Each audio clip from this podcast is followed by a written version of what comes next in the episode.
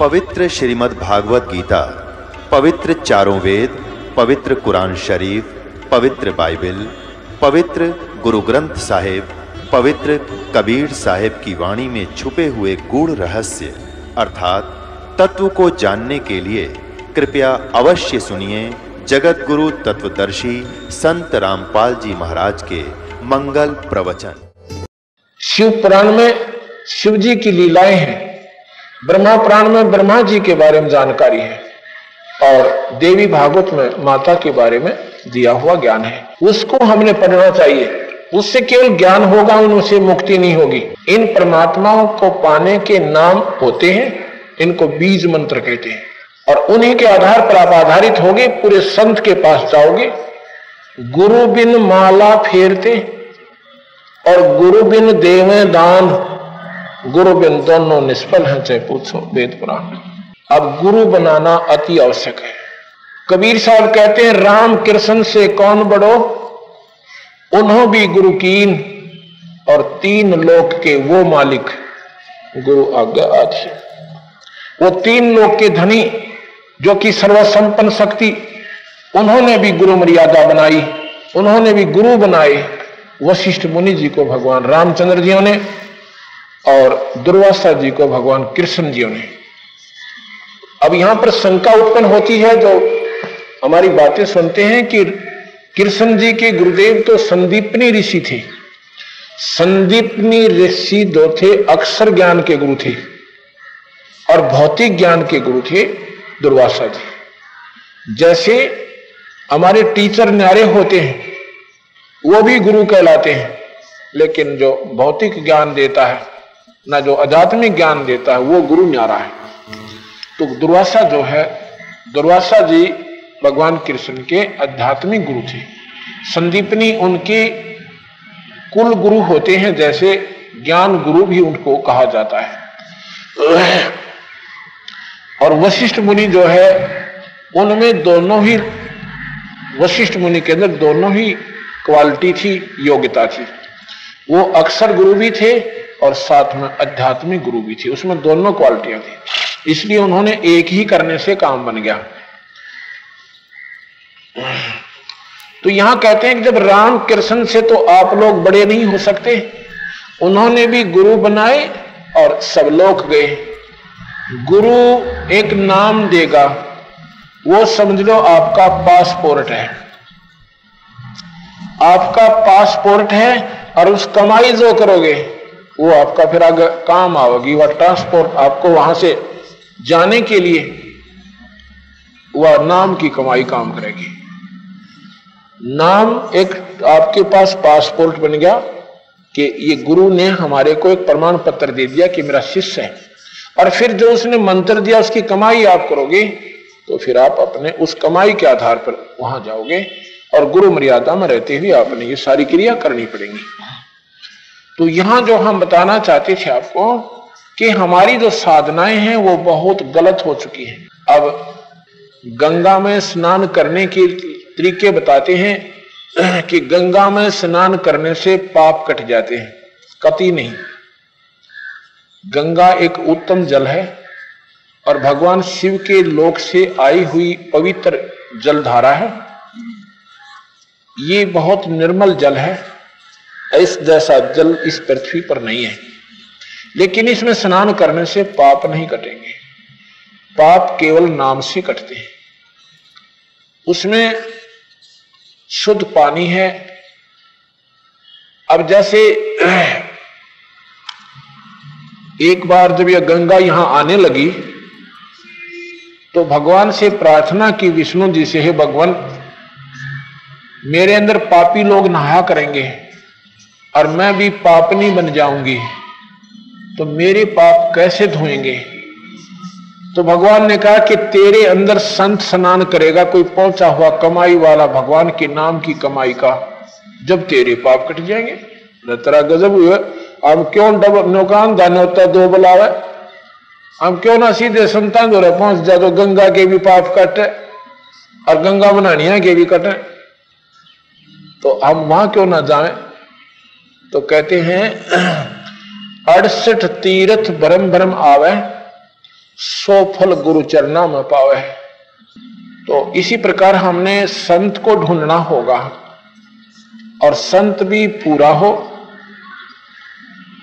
हमने क्या सुन रखा है? सुना सुना ज्ञान पर आधारित है।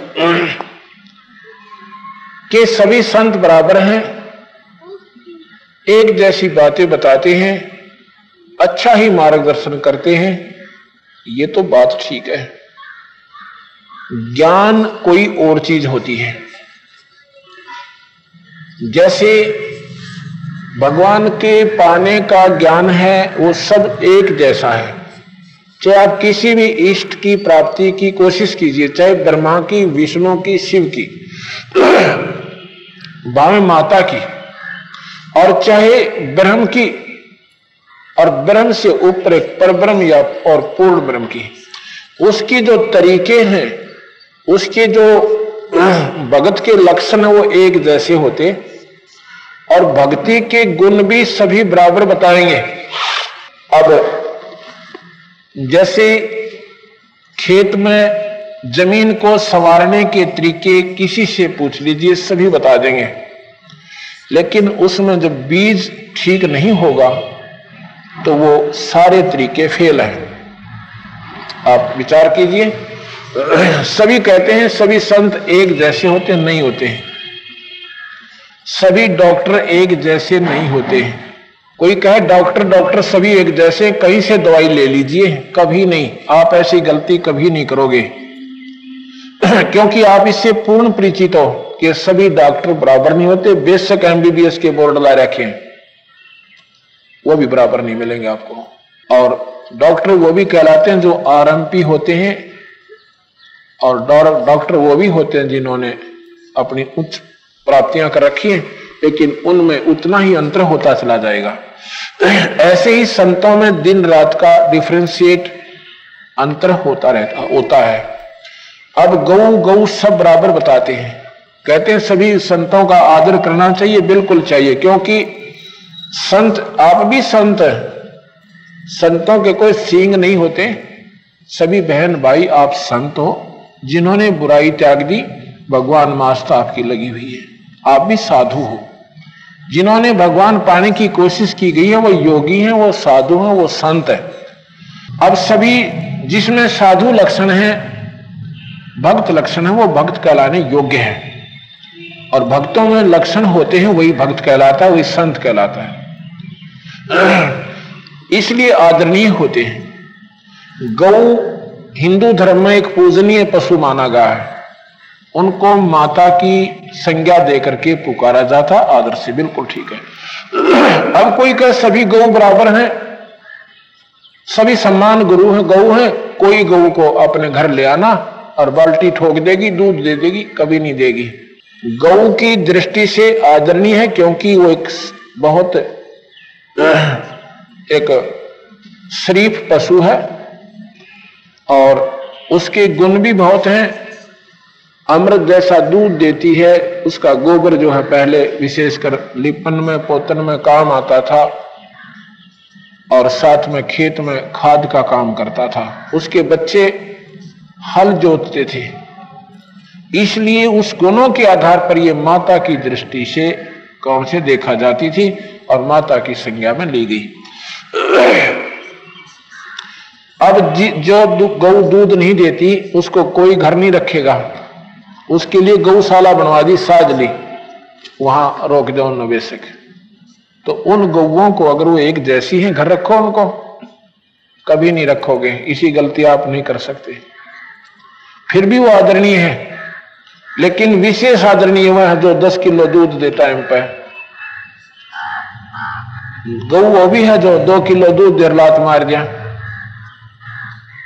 गौ वो भी करा थी। ऐसे ही जो संत पूरी करने वाले, कमाई वाले हैं, लाभ तो होगा उन तक वैसे बाकी सभी आदरणीय हैं।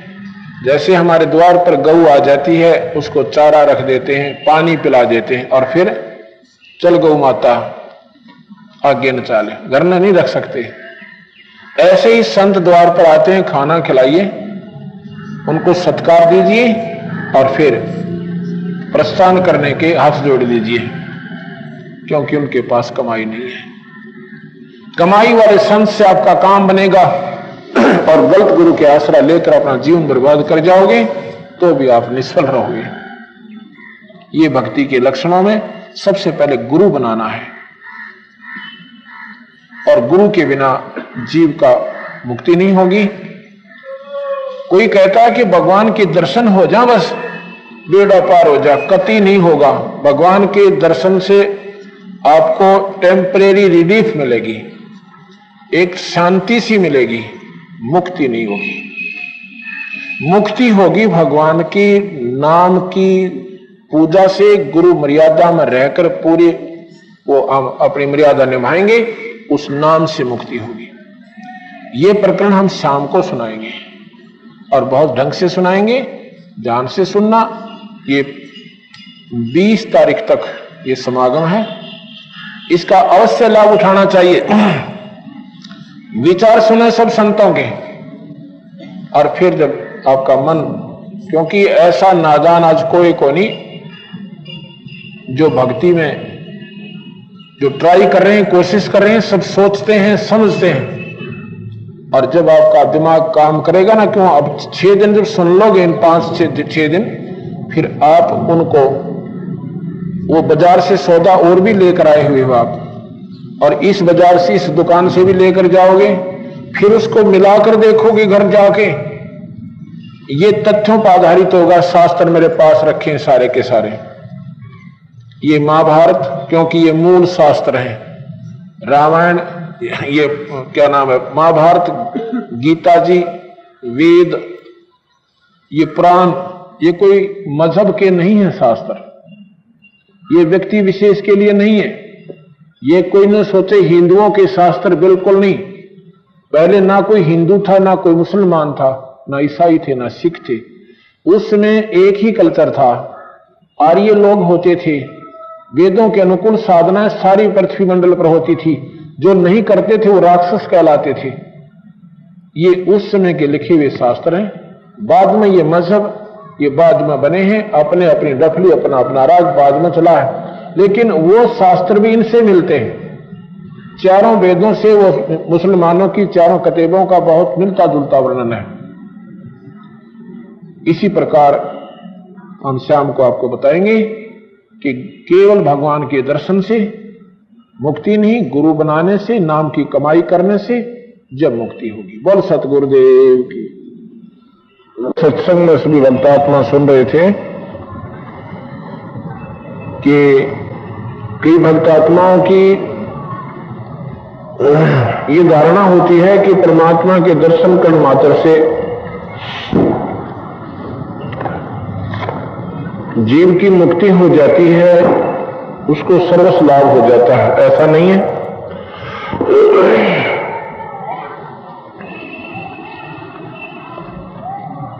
परमात्मा के दर्शन से शांति होती है, आत्मा प्रसन्न हो सकती है, लेकिन आत्म कल्याण नहीं हो सकता।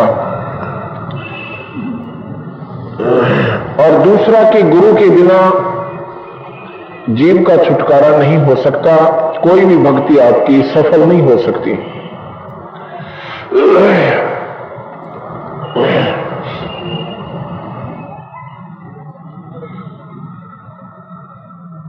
यहाँ पर एक ऐसा उदाहरण आपको दिया जाएगा।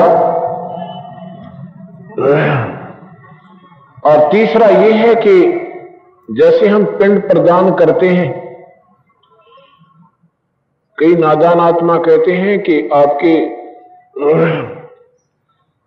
व्यक्ति जो देहांत हो गया जिसका, उनका जो है पिंड दान करवा दो, इनकी गति हो जाएगी। चलो, गति हो जाएगी। गति से क्या तात्पर्य है? कि पिंड दान करने से भूत जोनी छूट जाती है और फिर वो प्राणी अपने कर्मों के आधार पर चौरासी लाख दुनियों में चला जाता है। जो भूत ही बन गया वो स्वर्ग में कभी नहीं जा सकता। क्योंकि भूत प्रेत योनि सबसे घटिया योनि है, सबसे खतरनाक ये दुनी है। और जो पितर बन चुके हैं, जो भूत बन चुके हैं, वो फिर उसके बाद चौरासी लाख दुनियों में जाएँगे। ये बिल्कुल प्रमाणित बात है। तो क्या करते हैं कि पिंड दान करवा दिए। और कहते हैं, तुम्हारे उसकी मुक्ति हो गई है, गति हो गई है। फिर कहते हैं कि उसके श्राद्ध निकालो किस लिए कि उसको स्वर्ग में मिलेंगे। जब एक बात बताओ, जब उसकी गति करा दी तो भूत जुनी में था, उसकी मुक्ति करा दी कि उसकी भूत जुनी छुट गई उसके बाद वो चौरासी लाख दुनियों में जाएगा। स्वर्ग में नहीं जाता। स्वर्ग में तो पहले ही चला जाता, उसने जाना होता, उसके ऐसे संस्कार होते थे। उसके बाद फिर कहते हैं इसके श्राद्ध शुरू करो। श्राद्धों की कहा आवश्यकता पड़ेगी? कि पितरों को प्राप्त होते हैं। ये पितरों को प्राप्त होते हैं। और फिर कहते हैं कि ये देखो ना, ऊपर जब खाना रख देते हैं छत पर, श्राद्धों के दिनों में जो व्यक्ति जिस तिथि को उनका देहांत हुआ था। और फिर कौवा आता है उसको खाने के लिए। तो कहते हैं, देखो ये कौवा जो है तुम्हारा, जो पुरुष था, वो कौवा बन गया है, और देखा ना, खाना खा गया, इसको भोग लग गया। तुम्हारा श्राद्ध सफल हुआ। यही अज्ञानता हटाने के लिए कबीर साहब ने अपने मत के, अपना मत व्यक्त किया। सच्चाई व्यक्त की, इसको कबीर मत सत्संग कहते हैं। कबीर साहब के बताए अनुसार जो आपको मार्गदर्शन किया जा रहा है, वो पिंड दान करने वाला जो व्यक्ति जिस दिन शरीर छोड़ के गया था, उसकी एक तिथि नियुक्त की जाती है, जैसे वो अष्टमी के दिन देहांत होता है तो आसोज के महीने में उन सोलह तिथियों में से अष्टमी चुन ली जाएगी। अष्टमी वाले दिन उसके श्राद्ध निकाले जाएँगे। एक वर्ष में तीन सौ पैंसठ दिन होते हैं। एक दिन उसने सरहद खा भी लिए हमारे दादा ने या पिताजी ने, या दादी जी ने, या माता जी ने, क्योंकि वो कौआ बन रहे। तो तीन दिन वो क्या खाएँगे? कभी विचार नहीं किया। यही कबीर साहब इस अंधेरे को हटाने के लिए अपने सतलोक को त्याग कर स्मृत मृतलोक में आए थे। उन्होंने बताया, भाई ये अंधेरा हटाना पड़ेगा। अल्प ज्ञान वालों ने जिनको अधूरा ज्ञान था, उन्होंने इस समाज में ये अनाप शनाप पूजाएँ इनके ऊपर थोप दी। ना तो मुक्ति होती, दुर्गति चौकस हो जाती है। परमात्मा ने मना किया हुआ है कि कोई भी श्राद्ध मत निकालो, पितरों की पूजा मत करो, देवी देवताओं की पूजा मत करो। ये गीता जी में नौवे अध्याय का पच्चीसवा श्लोक, इसका जीता जागता उदाहरण है। परमात्मा के आदेश का एक समय की बात है कि कबीर साहब काशी के अंदर गंगा में के ऊपर घूम रहे थे। गंगा के किनारे घूम रहे थे तो उन्होंने देखा कि कुछ भक्त महात्मा कुछ पुण्यात्मा क्या कर रही है? कि गंगा जल का लोटा भरती है नीचे से पानी का और सूर्य की तरफ़ मुख करके ऐसे पानी को उलेड़ रहे हैं और कुछ मंत्र बोल रहे हैं। कबीर साहब गंगा में प्रवेश कर जाते हैं और दोनों हाथों से पानी को बाहर उलेड़ रहे हैं। ज़ोर ज़ोर से बाहर फेंक रहे हैं। जो व्यक्ति जो अपनी पूजा विधिवत कर रहे थे, मांझ धोकर लोटा और कति तीन व स्नान करके और फिर पानी सूर्य को डाल रहे थे, दे रहे थे। उन्होंने कहा कि नादान, कबीर साहब को कि नादान, ये तू क्या कर रहा है? ये तेरी कौन सी विधि है परमात्मा को ये पानी देने की? ये क्या कर रहा है?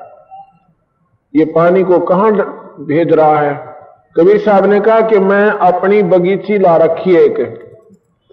हमारी झोंपड़ी के आगे एक आँगन में। ये पानी मैं अपने उस बगीची में भेज रहा हूँ। अरे नादान ये पानी में बगीची में पानी कैसे जाएगा? ये तो यहीं रह जाएगा। आप क्या कर रहे हो? हम अपने पितरों को स्वर्ग में पानी भेज रहे हैं। ये पानी जो डाल रहे हैं ना, ये स्वर्ग में जा रहा है। हमारे पितरों को प्राप्त होगा। कबीर साहब कहने लगे, यहाँ से लाखों और करोड़ों वर्ष की किलोमीटर यानी कोस की दूरी पर जब तुम्हारे पितरों को यहाँ डला हुआ पानी जा सकता है, मेरी बगीचे तो यहाँ से सारी आधा किलोमीटर भी ना पड़ती। वहाँ तो अवश्य गया होगा। वो स्वयं जाते हैं कि बिल्कुल ठीक कहता है। जब यहाँ पर आधा किलोमीटर पर यह पानी नहीं पहुँचा और वह स्वर्ग में कैसे जा सकता है? और फिर वो स्वर्ग कहाँ जिसमें पानी की कमी? भले आदमियों, विचार करो, वो स्वर्ग कहाँ जिसमें पानी को ना, उसको नरक तो कह सकते हैं कि नरक में भेज रहे हैं। और वो तो नरक में भी ना जाओ तो वहीं वहीं गिर रहा है। कोई कहते हैं सूर्य को पानी दे रहे हैं। वो सूर्य सारी गंगा के ऊपर है जहाँ से निकलती है और जहाँ वो खत्म होती है। वो आपके लोटे का भूखा को ना एक, एक लोटे पानी में अगर सूर्य छिक जाएगा। तो ये जो साधनाएँ हैं ये मनमुखी अज्ञानता के परिपूर्ण प्रमाण है। इनको हटाकर हमने अपने सत्य मार्ग पर चलना होगा। जैसे एक समय की बात है, पार्वती जो है, भगवान शिव की पत्नी, वो माता घूम रही है अपने कैलाश पर्वत के, अपने महल के आगे। उधर से नारद जी पहुँच जाते हैं। नारद जी कहते हैं, हे माता, कहाँ भाई? और ऋषि जी कैसे आना हुआ? माता की, आपके 107 जन्म हो चुके हैं। 107 जन्म आप जन्म रही हो, मर रही हो। जन्म रही हो, मर रही हो। और फिर साथ में भगवान शिव को आप वर रूप में, पति रूप में पढ़ना रही हो, प्राप्त कर रही हो। हे माता, जन्म और मरण का जो दुख है, वो महान दुख है। माँ के गर्भ में नौ महीने जब आप काट कर आते हो, उसमें इतनी पीड़ा होती है कि एक व्यक्ति सारी ओवर कोड लाग कर मर जाए कुष्ठ रोग से दुखी होकर और 80-90 वर्ष पीड़ा कर, में अपना जीवन व्यतीत कर जावे नौ महीने में आप माँ के पेट में, गर्भ में इतना कष्ट उठा लेते हो। और जब हम मरते हैं, उस समय भी हमारे मन में पता नहीं क्या क्या धारणाएँ आती हैं, हमारे बच्चों का क्या होगा। हे भगवान, मेरी संतान, पीछे से कहीं भूखी ना मर जाए। इतना परेशान ये प्राणी होता, फिर यम के दूत आते हैं, जो परमात्मा को याद प्राणी नहीं करते। तो 107 जन्म आप जन्म रही हो और मर रही हो। और भगवान शिव जी के पास एक ऐसा नाम है, एक ऐसा मंत्र है, यदि आपको वो मंत्र प्रदान कर दें, आपका जब तक भगवान शिव रहेंगे, जन्म मरण नहीं होगा, उनके साथ उतने दिन तक आप जीवित रहोगे, आपकी मुक्ति हो जाएगी, चौथी मुक्ति को प्राप्त होगी। पार्वती कहने लगी, रे नादान, नारद तू क्या कह रहा है? क्योंकि नारद जी ब्रह्मा के पुत्र हैं। ब्रह्मा, विष्णु और शिव, ये तीनों भाई हैं। ब्रह्मा, विष्णु, शिव ये तीनों भाई हैं। इनकी माता जी का नाम शेरा वाली है, अष्टंगी है प्रकृति देवी है। इसी अष्टंगी को प्रकृति देवी भी कहते हैं अध्यामाई भी कहते हैं। और जगदम्बिका भी कहते हैं जगत जननी भी कहते हैं। ये तीनों पुत्रों, ब्रह्मा, विष्णु, महेश की माता है। और ब्रह्मा, विष्णु, महेश के पिताजी ज्योत निरंजन है, जिसको निरंकार भगवान कहते हैं, जिसे ओंकार भगवान कहते हैं, और जिसे ब्रह्म कहते हैं। ये इनके पिताजी हैं। तो ब्रह्मा जो है, ब्रह्मा का बेटा नारद है और शिव की पत्नी पार्वती ब्रह्मा को अपना, नारद को अपना पुत्र समझ के और कहती है कि नारद, भाई एक बात बता, ये बात तेरी मेरे समझ में नहीं आ रही कि आप कह रहे हो कि शिव जी के पास एक ऐसा मंत्र है यदि वो मुझे दे तो मैं जन्म मन से मिट जाऊँ, खत्म। रही तो जाऊँ। भाई, ऐसा नहीं हो सकता। भगवान शिव मेरे से इतना प्यार करते हैं, अगर उन्होंने अपनी जान भी मेरे लिए देनी पड़ जाए, वो ना नहीं कर सकते। आप कहते हो, मंत्र नहीं दिया? अब बिल्कुल सही कहता हूँ, माँ वो मंत्र ऐसे देने का नहीं होता। और आपने कभी जिज्ञासुता भी प्रकट नहीं की? अगर आप जिज्ञासुता भी प्रकट करोगे और हाथ जोड़कर विनम्र होकर और चरणा में गिर कर रोगे इस अनमोल वस्तु को पाने के लिए, तब भगवान शिव आप पर दयाल होकर ये अनमोल चीज़ देंगे। जैसे अभी तक आपने सच्चे हृदय से भगवान के चरणों में पुकार नहीं की। आप उन्हें अपना पति मान रहे हो। अभी आप उनको अपना पति मान रहे हो और छोटी मोटी बातों पर आप उनको, उनसे नखरे से भी बात करते हो। जब तुम शिष्य रूप में उनके सामने भी नम्र हो जाओगे, वो बहुत दयालु हैं। आपने नाट्य को ना, अर्थात ये मंत्र अवश्य दे देंगे। जब भगवान आवे घर पे, हाथ जोड़ लेना। चरणों में गिर जाना और रह रह कर प्रार्थना करना। और जब वो प्रसन्न हो जाए, तब आपको वो नाम देंगे। तो जी, कहने लगे, भाई, मेरा तेरी बात समझ में आई को ना मैं बोला, माता, मैं झूठ नहीं बोल रहा और प्रमाण देता हूँ, जो भगवान अपने गले में भगवान शिव अपने गले में एक कंकालों की माला बनाकर डालेंगे ही, वो 107 शीश है, वो तेरे ही है। 107 शीश है, वो रूंड है, वो तेरे ही है। तो जब पार्वती कहती है, अरे भाई, वो है तो 107 बिल्कुल मैं कई बार गिना करूँ, पर मेरे हैं अक तेरे हैं।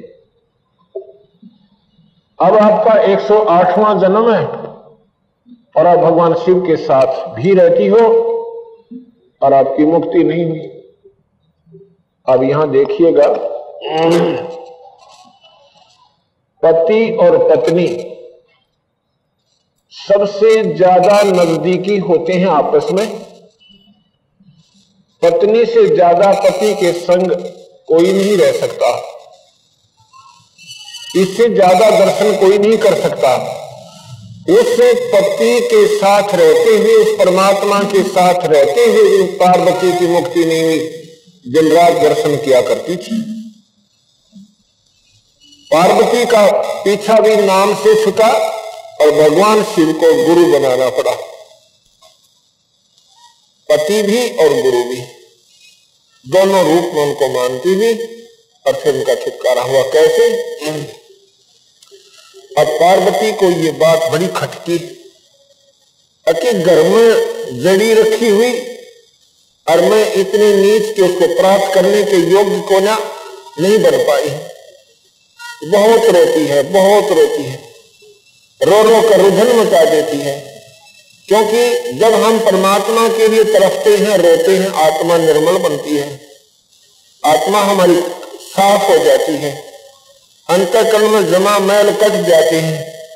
कहते हैं, नाचे गाहे किन्हें ना मिलिया, जिन मिलिया किन रोए। परमात्मा अर्जन नाचे गाए हरी मिले तो कौन दुआ गिनोए अगर नाचने गाने से भगवान मिल जाए, कहते फिर कौन रो उसमें परमात्मा को? तो मिनटा में मिल जाए नाचना गाना तो बहुत आसान है, पर रोना मुश्किल है। जब भगवान शिव अपने घर पर आते हैं आते हैं तो पहले की तरह पार्वती ने वो, जैसे वो घर में आते थे, लेकिन उस दिन जब वो घर में आए तो विशेष उसने पार्वती में बदलाव देखा। भगवान शिव के चरणों में गिर गिरकर फूट फूट कर रोने लग जाती है। और कहती है, भगवान, मुझ पापनी में ज़रूर कोई कमी रही होगी, ए भगवान, आप मुझे जन्मते मरते हुए देखते रहे। आपके सामने में प्राण त्याग गई।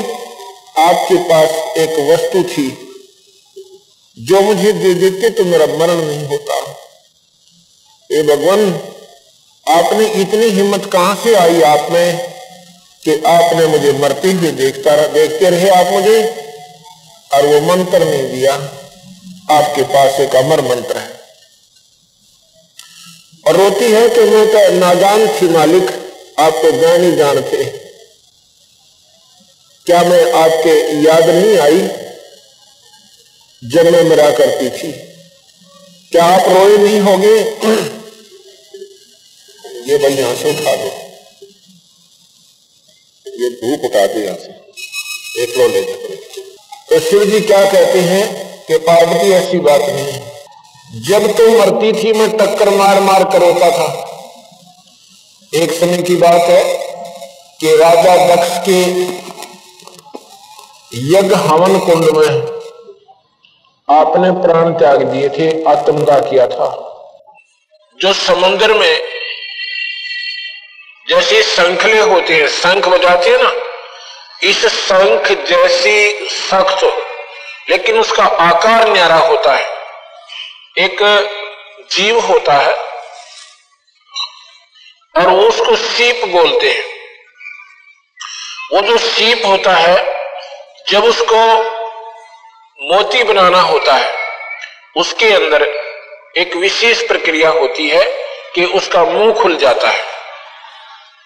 और जब मुँह खुल जाता है वो समुद्र की ऊपरली सतह पर आ जाती है। आकाश के पानी को लेने के लिए समुद्र के पानी से उसका काम नहीं बनेगा। ऊपर ने आकर और अपना मुँह खोल देती है और ऊपर से अगर उसमें बारिश हो रही हो, जब उसका मुँह खुला हो और ऊपर तो बारिश हो जा, ये इतफाक होता है। उसमें एक ही बूंद लेकर और वो वापस चली जाती है। फिर क्या होता है कि उसमें मोती बन जाता। अगर वो सीप का मुँह बंद हो और कितनी बारिश हो जाए उसमें मोती बने नहीं। ऐसे ही जब हमारे हृदय में परमात्मा को पाने की एक विशेष कसक तड़प उत्पन्न होगी, तब हमारे अंतकरण की वह मुँह खुल जाता है। और उसमें लिया हुआ उपदेश आपके अंदर वो सीप में पहुँचा हुआ पानी, यानी स्वाति, बूंद की तरह काम करेगा। अन्यथा आपके ऊपर कोई असर नहीं होगा। तो उसमें पार्वती का जो अंतकरण था, वो खिल गया था कमल की तरह। और न्यू बोले, अब मैं तुझे नाम दूँगा पार्वती। अब तेरे ये नाम काम करेगा। अगर मैं पहले तुझे बता भी देता तो वेस्ट जाता, व्यर्थ जाता, ये खराब हो जाता। आपको कोई असर नहीं होना था। अठोत्तर जन्म गौरी भरमाई, शिव को ऋणमाला गललाई। अठोत्तर जन्म 108 जन्म तक पार्वती भटकती भ्रमती रही, क्योंकि 107 तो व्यर्थ हो लिए थे और 108वां जन्म उनका चल रहा था। अठोत्तर जन्म गौरी भरमाई, शिव को रुंडमाला गल लाई अर्ध शरीरी देवी गौरा, जिनका थीर बयानी भौरा। क्या कहते हैं? अर्ध शरीरी, अर्धांगी, अर्धांगनी। अर्ध शरीरी देवी गौरा। भगवान पत्नी जो है, अर्धांगनी कहते हैं। अर्थात इतना नियरेस्ट घनिष्ठ संबंध होता है पति और पत्नी का। और पत्नी से ज़्यादा भगवान के नज़दीक साथ और दर्शन कोई नहीं कर सकता। तो यहाँ के कहते हैं? अर्ध शरीरी देवी गौरा, जिनका थीर भया नहीं भौरा। अर्ध शरीरी देवी गौरा, पार्वती गौरी। अर्ध शरीरी होती हुई भी उसका थिर नहीं हुआ भौरा। भौर माने ये जीव थिर माने जन्म मरण से बचा नहीं। कब तक? जब तक उन्होंने नाम नहीं लिया और गुरु रूप में भगवान शिव को नहीं माना। इस एक कथा से आपको तीन प्रमाण मिल रहे हैं कि पार्वती जब मरती थी, उसके पिंड भी दान करे थे, पर मुक्ति नहीं होती और जब तक नाम नहीं मिला, उसका छुटकारा नहीं हुआ। नारद मुनि उपदेश बखाना गिरजा सनो मोक्ष पद ज्ञाना। नारद मुनि उपदेश बखाना बखाना माने बयान किया, वर्णन किया, ये ज्ञान बताया, पार्वती को उपदेश दिया। नारद मुनि उपदेश बखाना गिरजा सनो मोक्ष पद ज्ञाना, गिरजा, गिरिजा, गिरी माने पर्वत, गिरजा यानी पर्वत। की पुत्री, हिमालय की बेटी। हिमालय पर्वत की नहीं, हिमालय का राजा होता था। उसको गिरजा भी कहते हैं, गिरी माने भी पर्वत होते हैं।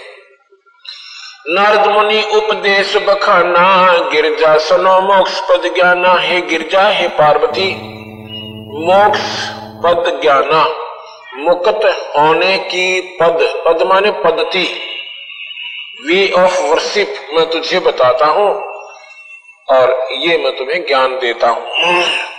सुन हे देवी गौरा माई, अड़सठ तीर्थ पर भी नाई। पार्वती, देखो कितनी गहरी बात गरीबदास जी यानी कबीर साहब बताते हैं। अड़सठ तीर्थों पे भी पार्वती जाती थी नहाने के लिए, और फिर भी जन्म मरण उसका छूटा नहीं।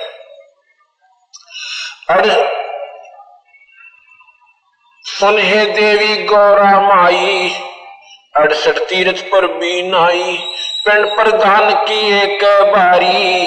या खुली नहीं तेरी मुक्त द्वारी। किरा कितनी बार तुमने पिंड प्रदान किए? पर ये तेरी मुक्ति क्या द्वार?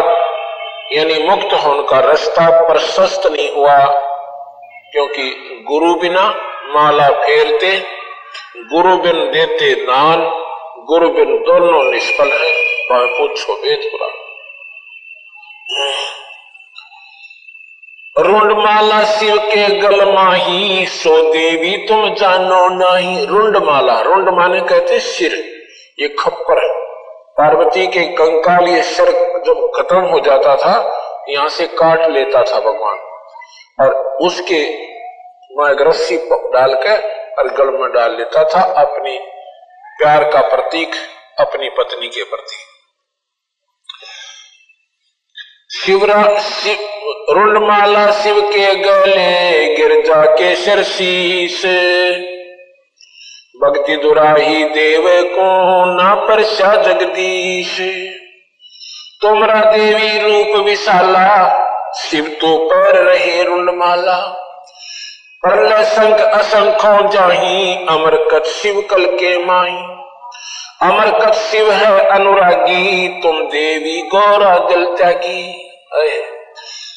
भगवान शिव, यानी सबसे ज़्यादा आयु रखते हैं। भगवान शिव सबसे ज़्यादा आयु रखते हैं किसमें? ब्रह्मा और विष्णु से। सात ब्रह्मा जब समाप्त हो जाते हैं, मर लेते हैं, एक विष्णु का अंत होता है। सात विष्णु मर जाते हैं, यानी समाप्त हो जाते हैं, तब एक शिव का, यानी भगवान शंकर का अंत होता है। इनकी आयु इनसे इतनी ज़्यादा है। मूल मंत्र ने नाम सुनाया, तात कल्प तेरी हो काया। वो मूल मंत्र वो जन्म मन से छुटवाने वाला आपको अमोघ मंत्र भगवान शिव ने नहीं दिया। इसलिए तेरी काया जो है, जन्म मरण के अंदर है, यानी ये अमर नहीं हो पाई। महादेव देवन पति देवा, जाकी करी ना गौरी सेवा।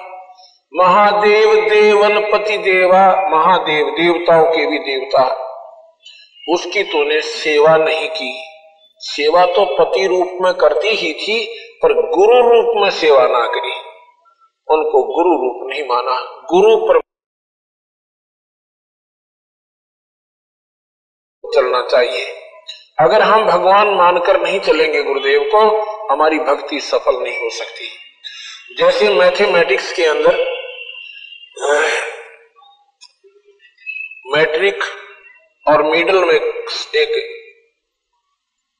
क्वेश्चन आता है, जिसको इंटरेस्ट का क्वेश्चन कहते हैं, यानी ब्याज का। उसमें मानते हैं, मान लो मूलधन सौ। मान लो मूलधन सौ रुपए सपोज़ करके उसको, फिर उस मूलधन को हमने सौ रुपये मानना पड़ा। और उस मूलधन को मान के हमने अपने असली मूलधन को प्राप्त कर लिया। ऐसे ही गुरुदेव को मान लो, गुरुदेव भगवान। ऐसा नहीं मानोगे तो आपको वो भगवान नहीं मिलेगा। वो अपना भगवान नहीं मिलेगा। जैसे उस सौ रुपये मूलधन माने बिना हमें वो अपना असली धन प्राप्त नहीं हो सकता था।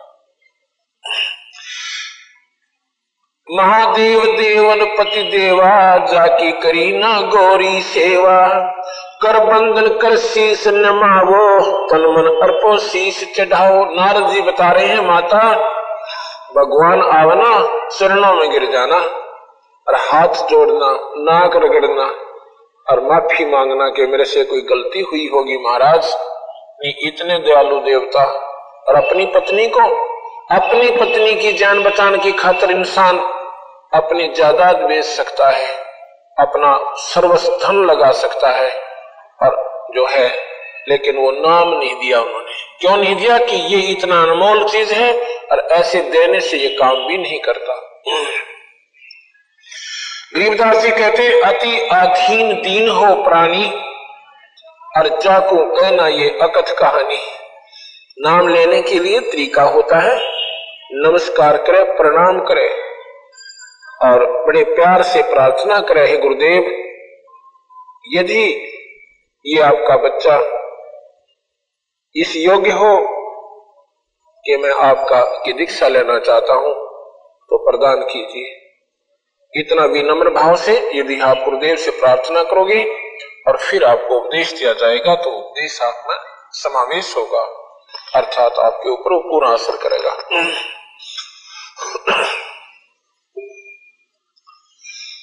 शिव शिव है मोक्ष मुक्ति के दाता? तो से भेद कहो गौरी माता। चरण गहो चिंता मन केरा, तात प्राण अभय हो तेरा।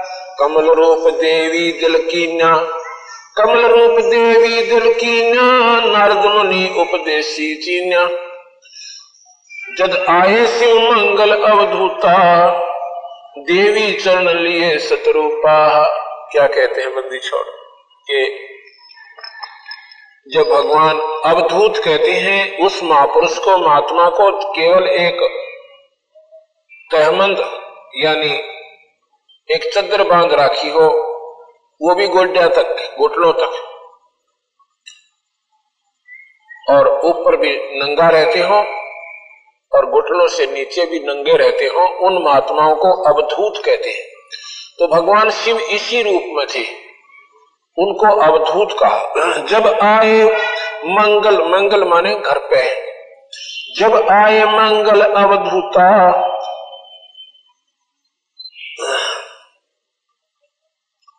जब आए जब आए मंगल अवधूता, देवी शरण लिए सतरूपा सतरूप यानी कति हृदय से, सच्ची भावना से भगवान के चरणों में गिर गई और प्रार्थना की ये भगवान, में तो बालक थी, आपकी बच्ची समझ लो क्योंकि आप अब मेरे गुरुदेव रूप में हो।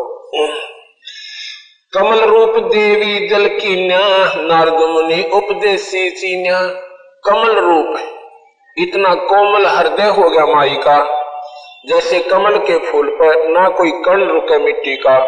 उस पर मैल नहीं हो सकता। उसमें करडापन नहीं है, बहुत मुलायम होता है। ऐसा जब माँ का हो गया। कमल रूप देवी दिल की न्या, नारद मुनि उपदेशी चीन्या अब सत्संग आप सुनोगे। आपके हृदय में परमात्मा पाने की एक उमंग उठेगी।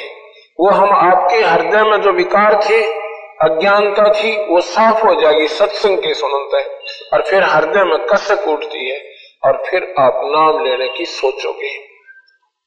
जब हमारे मैल कट जाएँगे, हमारे पाप नरमा जाएँगे, जब हमें भगवान की तरफ़ नाम लेने की रुचि बनेगी, नहीं तो नहीं बनेगी। जब तक हमारे ऊपर पाप प्रभावी रहेंगे, इतने हम नाम की सोच भी नहीं सकते, और विचार भी नहीं कर सकते, क्योंकि वो पाप कर्म ना जाने कहा ऐसी कोबद करवा देगा और फांसी की सजा दिवा दे। इसलिए अपनी चेष्टा करनी चाहिए, सत्संग ज़्यादा से ज़्यादा सुनकर, जल्दी से जल्दी उपदेश लेकर अपना कर्म शुरू कर देना चाहिए। इस श्वास का नहीं भरोसा कब खत्म हो जा। एक श्वास आता है, दूसरा आने की कोई उम्मीद नहीं है। कमल रूप देवी जल की न्या नारद मुनि उपदेशी चिन्या चरण पकड़ रोवत है बाला। मोरे शीश किए रुंड माला के बोले भगवान। चरणा में पड़ के वो बाला यानी पार्वती रोती है। अन्यों कहे भगवान, ये मेरे सिर और आपने गले में डाल रखे। मोसे भक्त दुरावी देवा, मैं जानी ना तुम्हारी सेवा। हमारे से आपने भक्ति को छुपा के रखा, मैं आपकी सेवा नहीं जान पाई। मैं ये नहीं समझ पाई कि आप कैसे प्रसन्न हो गए क्योंकि मुझे ज्ञान नहीं था। मैं अबला हूँ बाला भोरी पर निभाओ हमारी डोरी। क्या बोले? मैं बाला हूँ अबला भोरी, मैं अबला हूँ बाला भोरी। अबला, यानी मैं शक्तिहीन हूँ। और भोली भाली बच्ची हूँ आपकी। हमारी पार निभाओ डोली। हमारी जो नैया को ये भगवान पार करो। हे गुरुदेव, अब गुरु रूप में भगवान को देखती हुई पार्वती विचार कर रही है और प्रार्थना भी कर रही है साथ में भगवान शिव से। मूल मंत्र महबूब पूर्व जन्म की कथा सुनाओ। मूल मंत्र शिव हम गौराओ। बोल रही सागर, हम ही मोक्ष मुक्ति के दाता, तुम ही शिव पकड़ तो शीश पकड़ सुन देवी बाता, को उपदेशी मिला विधाता। भगवान शिव, जब वह रो रही थी ना, चरणों में गिर के ऐसे सिर पे हाथ रख के पार्वती को ऊपर न मुँह करवाते हैं और कहते हैं, न्यू बता पार्वती, ये तेरे दिमाग की बात को ना, तेरे को किसने बताया ये कहानी? कि मेरे पास ऐसी अनमोल चीज़ है। शीश पकड़ सुन देवी बाता को उपदेशी मिला विधाता। ये तो नाही ज्ञान तुम्हारा, हम सुभेद कहो परवारा। गिरजा कह सुनो शिव स्वामी, तारण तरण आज धन गण नामी। नारद मुनि उपदेश संबोधम, दीना ज्ञान ध्यान परमोदम। पार्वती ने बोली, जी, मैंने भगवान और नारद जी आए थे। मुझे बता कर गए हैं। उन्होंने मेरे से उपदेश संबोधन, इस भक्ति के बारे में मुझे संबोधित किया। ये ज्ञान मुझे उन्होंने बताया। शिव समर्थ बोलत, बोले हैं, जब ही गौरी ज्ञान सुनाया तभी कोट कल्प कोट कल्प पर ले, जुग बीती, ज्ञान ध्यान सभी पर चीती तुमरा मन नारद मुनि फेरा, सुनो ज्ञान तुम गौरी मेरा। बनखंड चलो गौरी दीवानी, पंछी सुने ना हमारी बानी। जब शिव कर से लाई तारी उड़ गए पंछी नर और नारी। जहाँ एक सूखा तरवर तरवरता क्या शिव को आसन तावा रख्या? जहाँ एक गंध अंड तिसमाही जिस जानत है समर्थ साही जोग असंग कल्प भर माया पूर्व जन्म कोई पिछला आया तब अब तुम सुनो गौरी मेरा ज्ञाना आसन मुख कोट कर कर कोट ईशाना आसन पदम लगाओ भोरा मेरे दंड को राखो आसन पदम लगाओ गौरा मेरे दंड सोता कर भोरा चंद्र लगन में सुरत लगाओ, सूरज सुर को बंद खमाओ। गौरी आज गणेश मनाओ किलियम किलियम ध्यान लगाओ। देखो कितनी गहरी बात गरीबदास जी महाराज बता रहे हैं कि भगवान शिव के बोले कि पार्वती, ईब मैं तुझे नाम दूँगा। अब तेरे में वो उमंग होगी जिसकी मुझे आवश्यकता थी। अब बिना संवारे हुई ज़मीन में कोई बीज बो दे वो हो को ना, वो उगेगा नहीं। सत्संग के माध्यम से पहले अंतकरण को साफ़ किया जाता है। और जो पुण्य आत्मा होती है, एक का दो सत्संग सुनकर बिल्कुल तैयार हो जाती है कि उपदेश अवश्य लेना चाहिए, गुरु अवश्य बनाना चाहिए। तो भगवान शिव कहते हैं कि चल पार्वती, ये इतना अनमोल मंत्र है आम व्यक्ति के सामने नहीं बताया जा सकता। ऐसे स्थान पर चलेंगे, कोई पक्षी भी हमारी बात को ना सुन ले, नहीं तो उसको भी असर हो जाएगा। और वो, क्योंकि ये मंत्र, ये नाम ऐसी चीज़ होती है। पहले क्या था? आपने देखा होगा कि राक्षस भी सिद्धि युक्त हो जाते थे। जो नाम ले लेते थे, उस मंत्र की सिद्धि कर लेते थे। उनमें सिद्धियाँ आ जाती थी। आकाश में उड़ जाना, छोटे बड़े हो जाना, गुप्त हो जाना, अंगार बरसा देना। तो उन्होंने उन सिद्धियों का दुरुपयोग कर लिया, उस मंत्र के जाप से लेकर। और फिर वो राक्षस कहलाए क्योंकि उन्होंने उसका दुरुपयोग किया, आम व्यक्ति को सताने लगे।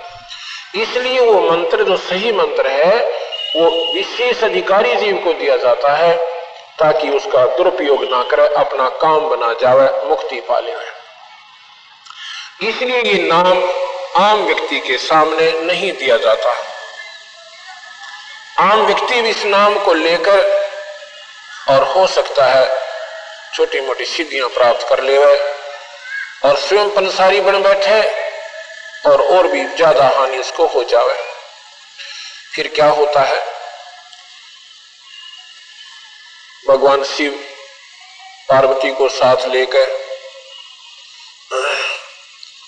जहाँ पर आजकल अमरनाथ नाम का मंदिर बना हुआ है, उस स्थान पर एक सूखा हुआ तरवर था, एक ट्री था, ट्री। बहुत उस पर कोई पत्ता नहीं था, टहनी भी नहीं थी मोटी मोटी डाल जो कटी हुई होती है, इस तरह की वो सूखा खड़ा था, उसमें पत्ते नहीं थे। वहाँ जाकर के भगवान बैठ जाते हैं, साथ में पार्वती को बैठा लेते हैं। वहाँ क्यों बैठा कि इसमें कोई पक्षी आएगा तो हमें नज़र पड़ जाएगा, और उसको हम भगा देंगे, ये मंत्र सुनने नहीं देंगे। ऐसे स्थान पर पहुँच गए वहाँ पर चारों तरफ़ बर्फ़ ही बर्फ़ है। आम को जीव वहाँ जा नहीं सकता कि और पक्षियों का डर था कि वो आ सकते हैं। फिर उन्होंने क्या किया कि तीन तारी बजाई ऐसे भगवान शिव ने। तीन जब तारी बजाई तो उस जितने भी वहाँ पक्षी थे, सारे उड़ गए। इतनी ज़ोर की आवाज़ हुई भयंकर आवाज़, जैसे बिजली कड़क्या करे और उसमें जो अंडों में बच्चे भी थे, वो भी अंडों, जो अंडी थी, उनमें बच्चे बनकर उठ गए। उसी वृक्ष की खोगर में एक अंडे तोते का गंदा अंडा पड़ा हुआ था। उसमें वो बच्चा नहीं बना। किसी तारी बजाने था। ये जीवात्मा जब शरीर को छोड़ती है, इसको क्यों फूकते हैं? इसको क्यों दबाते हैं, क्यों गाड़ते हैं या जल प्रवाह क्यों करते हैं? क्योंकि वो आत्मा जो इसमें से निकल जाती है इसमें 80 वर्ष रहती है 70 वर्ष रहती है, इसमें विशेष लगाव बन जाता है। और वो उसके चिपकी रहती है। वो उसे हटती नहीं। इसको फूक देते हैं सवा कर देते हैं, फिर ये वहाँ से हट जाती है और फिर ये अपने ऊपर को चलती है। इसको यमदूत फिर ले जाते हैं। तो ऐसे ही जो एक तोते के गंदे अंडे में एक आत्मा चिपकी हुई थी। क्योंकि ये प्रारब्ध होते हैं कि ऐसे ऐसे आपने वहाँ इतने समय तक इस दुनिया में कई बच्चे गर्भ में ही मर जाते हैं। कई बच्चे कुछ दिनों के बाद समाप्त हो जाते हैं। ये उनका इतना ही संस्कार उस योनि में था। तो असंख्यों जन्म उस आत्मा के हो चुके थे। कभी चौरासी भोगी, कभी मनुष्य भी रहे होंगे। लेकिन वो संस्कार उसके ऐसे संयोग जुड़ा कि वहाँ भगवान ने कथा सुनाना हुआ, अर्थात पार्वती को नाम देने हुआ, और ऊपर उस वृक्ष की खोगर में, वृक्ष की जो शाखा होती है, वो सूखे वृक्ष की शाखा थोची सी अंदर से होलो थी, और उसमें वो तोते के अंडे उसमें थे। बाकी जो समस्त अंडे थे वो तो बच्चे बनकर उड़ गई लेकिन एक गंदा अंडा उसमें पड़ा था और वो आत्मा भी उसमें चिपकी हुई थी। अब भगवान पार्वती से कहते हैं, शिव जी, के ईशान कूट को मुँह कर ले। ईशान कूट कौन सा होता? पूर्व और उत्तर के बीच की जो दिशा होती है, उसको ईशान कूट कहते हैं। जब पार्वती ने ऐसे मुँह किया और फिर भगवान बताने लगा कि मूल कमल में ध्यान लगाओ और ये नाम जाप करो जो मैं दे रहा हूँ। और उसमें देखो आपने क्या दिखाई देता है? मूल कमल में चार पंखड़ी है। ये जो रीढ़ की हड्डी है ना अपनी बैकबोन जिसे कहते हैं बैकबोन रीढ़ की हड्डी जो नीचे जाकर के जहाँ समाप्त होती है इससे दो उंगल ऊपर अंदर की तरफ़ ना। एक कमल का फूल के आकार की कुछ अंतड़ियाँ सी बनी होती है। उसकी पाँच, चार पंखड़ियाँ हैं, कमल के फूल जैसा आकार है।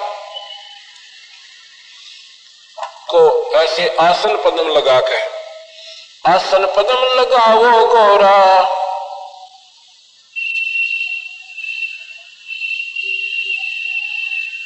आसन पदम लगाओ गौरा।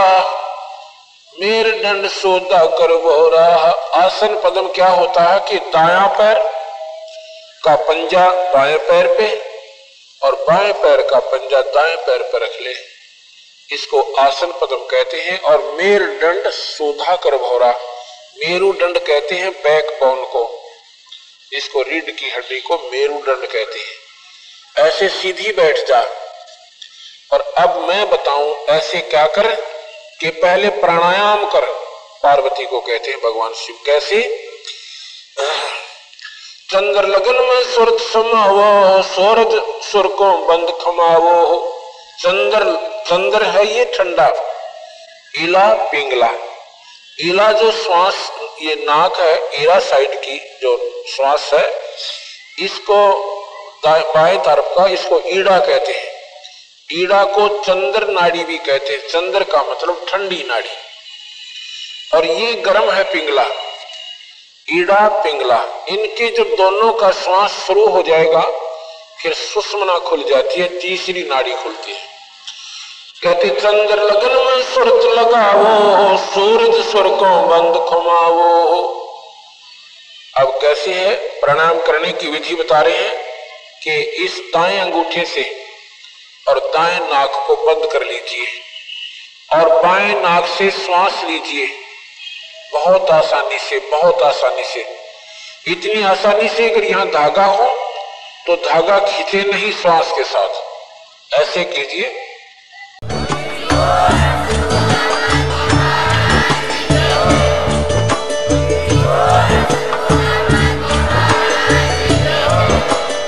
आप सुन रहे थे जगत गुरु तत्वदर्शी संत रामपाल जी महाराज जी के मंगल प्रवचन। अधिक जानकारी के लिए विज़िट कीजिए हमारी वेबसाइट www.jagatgururampalji.org संत रामपाल जी महाराज जी के शुभ आशीर्वाद से पूरे विश्व भर में 500 से भी ज़्यादा नाम दीक्षा केंद्र हैं, जिन पर संत रामपाल जी महाराज जी द्वारा ऑनलाइन निशुल्क नाम दीक्षा दी जा रही है। अपने नजदीकी नाम दीक्षा केंद्र का पता करने के लिए संपर्क करें। Eight two two two eight eight zero five four one